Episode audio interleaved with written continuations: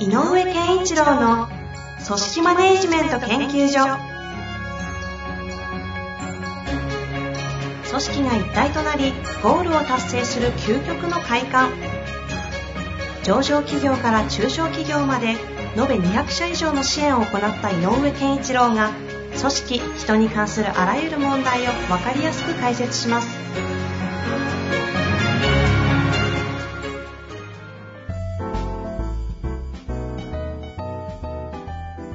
こんにちは、遠藤和樹です。井上健一郎の組織マネジメント研究所。井上先生、よろしくお願いします。よろしくお願いします。さあ、ということで今日も行きたいと思いますが、本日の質問ですけども、はいえっ、とですね、製造業の技術職、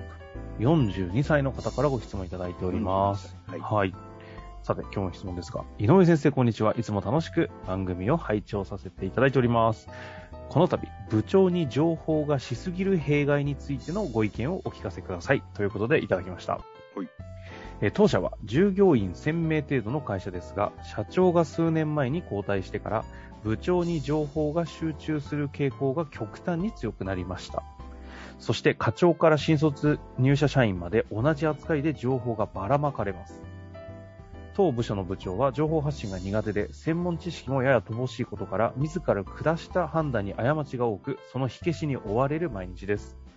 このような状況で何か改善できる動き方はないものでしょうか以上よろしくお願いいたします。うんうんこれはあの、えっ、と、まず整理しなきゃいけない。そうですね、質問を整理したいですね。部長という人たちに情報が集中しすぎるというのは、うーんと、もまあ、その情報っていうのは多分あの新しい社長さんから発せられる情報なんでしょうね、多分そうなんでしょうね。で部長さんたちが何か判断してやる場面が、えー、と以前よりも増してるからそう感じるのかなと思うんですよね。はいはいはいはい。うん、その情報が集中してるということよりもその結果、まあ、後半にも出てたけどその判断がちょっとあいあや怪しいみたいなのもあったけど、はいはい。自ら判下した判断に過ちが多くとありますね。うん、だからその前だと部長がすべてをなんか意思決定して下に下ろすというよりはざーっと流れ部長経由で流れてきたものを課長さん含めみんなであじゃあこうしましょうかなんてやれてた場面のが多かったんじゃないかな、ああ、なるほどね。うん、だから情報の流れが気になってんじゃない。そうすると部長に対してある意味権限とかも少し広がってるみたいなとこもついてくるんですかね。あのーおそらく1000人規模の会社になってくると、社長さん変わった時に、えー社長さんが全部が把握できないことの方が多いので、やっぱりそれぞれの部署の責任者、前からやってる責任者の意見をちゃんと聞かなきゃとか、うん。尊重するという、なんていうのか、意識は強いと思うんですよ。新しい社長さん。うん。だから、その傾向が出る。けど、この規模の部長職って、大体どっかしらの出身で、例えば技術、技術じゃなくて営業バターとかで上がってきたのに、いきなり技術系のところの部長職でマネジメント能力あるからって任されるけど、技術のこと全然わかりませんもあれば、なんか法務系の方で立ち上がってきたけど、実はいきなり今人事部長させられちゃって、人事のことわかんねえよみたいな。これありますよね。で、その人たちが発信する情報って、専門職じゃないですか、下の子たちって。全然わかってねえな、あいつ。しょうがねえんだけど、みたいな。あの1000人規模になってくると、やっぱり最終的にはあの管理職って、スペシャリストよりもゼネラリストの傾向をちゃんと持たなきゃいけないので、今も言ったような移動によって、えー、とやったことが、現場としてやったことはないけど、管理職として、えーいろんな職に就くってことは起こり得るね。ありえますよね。うん、で、この1000人以上になってくると余計起こり得る。うん。300、500だとあんまりないんだけど、でちょちょうどそういう規模になるので、えー、とこれは会社としては決して悪いことではない。はいはいはい。とすると、この方が感じているように、だったら現場にちょもうちょっと、えー、と現場でいなんていうのかな意思決定の方向性につながるような、えーアイデアを作らせてくださいよと。我々に考えさせてくださいよってモードが強いんだろうなと思う。はいはいはい。で今までできるんでしょうね、この方できるんだ々は。と思うんですよ。だから、それはその通りですと。うん。いうことなので、じゃあそれどうしていくかっていうと、まあ、ちょっとね、あの、この流れの中でこの言葉は適切感がどの程度あるかわかんないけど、ほこの、もうねこう、そういう状態だったらね、部長の味方にならなきゃいけないんだよね。ほうほうほう。うん。あの、変な話、ちょ、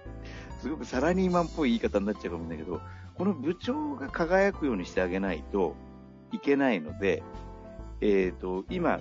全く間違ったあれで引き血ばっかりさせられてるよっていう風な気持ちでいると、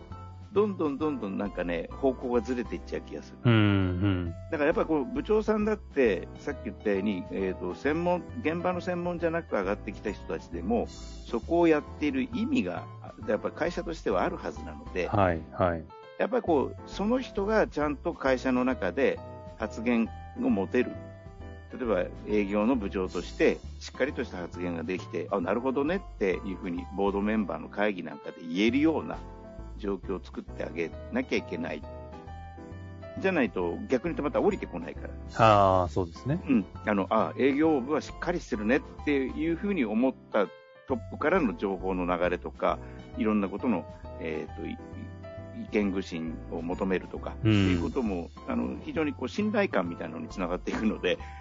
っぱ部長がしあのトップのマネジメントの人たちから認められていないと、部門が認められないってことになってしまうなるほど。個人を偉くしましょうっていう話じゃなくてね。うん、うん、うん。やっぱ部門がしっかり、えー、と認めてもらう動きをいろんな例えば提案したことも通通りやすくするためにはやっぱり部門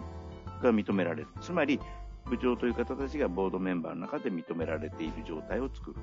っていうことが一つの方向としては考えてほしいなだ目標設定としては、その一つ、部署として強くなっていくために、この部長さんと言われる人をしっかりと、まあ、活躍できるように作るのは、ある意味下、みんなでやっていかなきゃいけない課題であるみたいな。なので、えー、と提案部長に対する提案としては、えー、とある意味あのこ私たちが参謀になるのでっていうことをせんあのある意味こうちょっと握っておくしかない。ああ、まうんあ、赤赤穂浪士みたいなもんですか？大石蔵之介が 殿を育てるみたいな。いやだから、やっぱりあの私たちも必死で考えるし、えー、と現場としてのあのアイデアもあるので、投げかけてくださいと、あの会社から求められているもので、それはさっき言ったように、やっぱうちの部門がより発言力を持つためにも、うん。そうしたいので、あのぜひぜひ言ってくださいということを、まああのまずはどっかで、えー握った方がいいななるほど。でも部長さんも多分何かしらで困ったり、悩んだり、問題抱えてるはずですもんね。うん自分が完璧な情報を出してるとも思えてないでしょうし。でね、やっぱりこう、し知りにくいさせられてるなっていうふうにみんなが下が思ってるということは、嫌な雰囲気は部長も感じるはずなんです雰囲気でね。うんうんそうですよね。あ、なんかお 俺が言ってることあんまり聞いてないなみたいなこととかね。でそこはやっぱりこう逆に言うと上から下へこう歩み寄るというのがなかなか難しい状態なので、うんうん。我々が支えますっていうことをちゃんと下から今度フォロワーシップとして出さないリーダーシップに求めるよりもフォロワーシップをあのしっかりと作るっていうスタンスになってもらえるといいなってここはでも下に立つ立場からすると、上の人間がそんな器じゃねえんだよっていうふうに見限りたくなったりっていうところの葛藤との、なんかこう、ループはありいやでもそうですけど。ね、もしそういう器じゃない人のでもちゃんとしたサポートができたら将来自分のこれは非常に力となりますから、ん。まあでも立派な上司を作るのは部下の仕事だっていう話はそこに来るんですかね。そうあのリーダーを立派にするのはフォロワーだしフォロワーを立派にするのはリーダーだって相互の関係なの関係性ですね。だからフォロワーシップで大事なことっていうのは、えっ、と、なんていうのかな、あの、いい意味で違和感、苦言を呈する。それはあの、正しい方向に向かうために、こう思うという、で、違うんじゃないんですか？っていうこともちゃんと言える。けど、実際やるとしたら徹底して実行する。この2つのセットがフォロワーシップにとって大事なので、うーん。だからちゃんと意見具信ができる状態を作るって言ったらいいのことが、まずこの人たちがやる最初のことなんじゃないかなと。なるほど。まあ、じゃあ、あの部長さんのキャラクター、ちょっとあの今、無視してそうですね、情報がね、ないんで。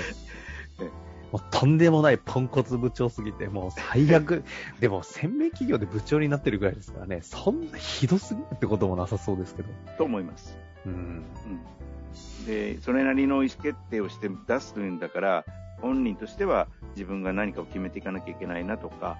思ってるんだろうと思うしね。はいはいはい。まあでも、そういう意味で言うと、この方は火消しに追われる毎日ですって言いながらも、こういう考えを持たれてるっていうことは、この会社のこの特に部署においては、相当大事なところにいらっしゃりそうですよね。この方次第で本当にもしかしたら、この部長さんもそうですし、全体が変わっていくっていうのをなんかすごい感じるんで、なんかぜひ頑張っていただきたいですね。そうですね。やっぱこの方のそういう動きによって、えっ、と、下にいる人たちも、ね、この、あ、なんとかさんが頑張ってるし、そういうんだ、なんとかさんそういうならば頑張んなきゃね、うなんていうん。ムードが作れたら、これは最高ですよね。確かに。でもここで本当に上司を育てられることができたらね、どこに行ったって上の人を育てられる人は下も育てられるでしょうからね。うん。だから、いやー、まぜひ頑張っていただきたいあ、。これが部長さんが質問してきてたら、部長さんにはフォロワーを作りなさい。そうですね。確かに。いやいや、本当そうですよね。まあ、ということで、今日の話はね、あの、質問の枠の中でお話しさせていただきましたので、これを踏まえて、多分ここから具体的ないろんなね、そうでしょうね。現場はね、地味猛量ですから、うん。情報があると思いますので、またタイミングでなんかシェアできたり質問したいことありましたら、ぜひぜひお寄せいただけたら嬉しく思っております。そうですね。ということで、細かいね、細かいデシジョンの種類とかもあるでしょうからね。ね、そうですよね。ということで、今日のところ一旦終わりたいと思います。井上先生、はいありがとうございました。ありがとうございました。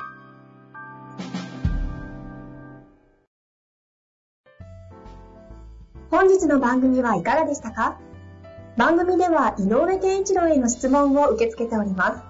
ウェブ検索で井上健一郎と入力し、アカラクリエイト株式会社のオフィシャルウェブサイトにアクセス。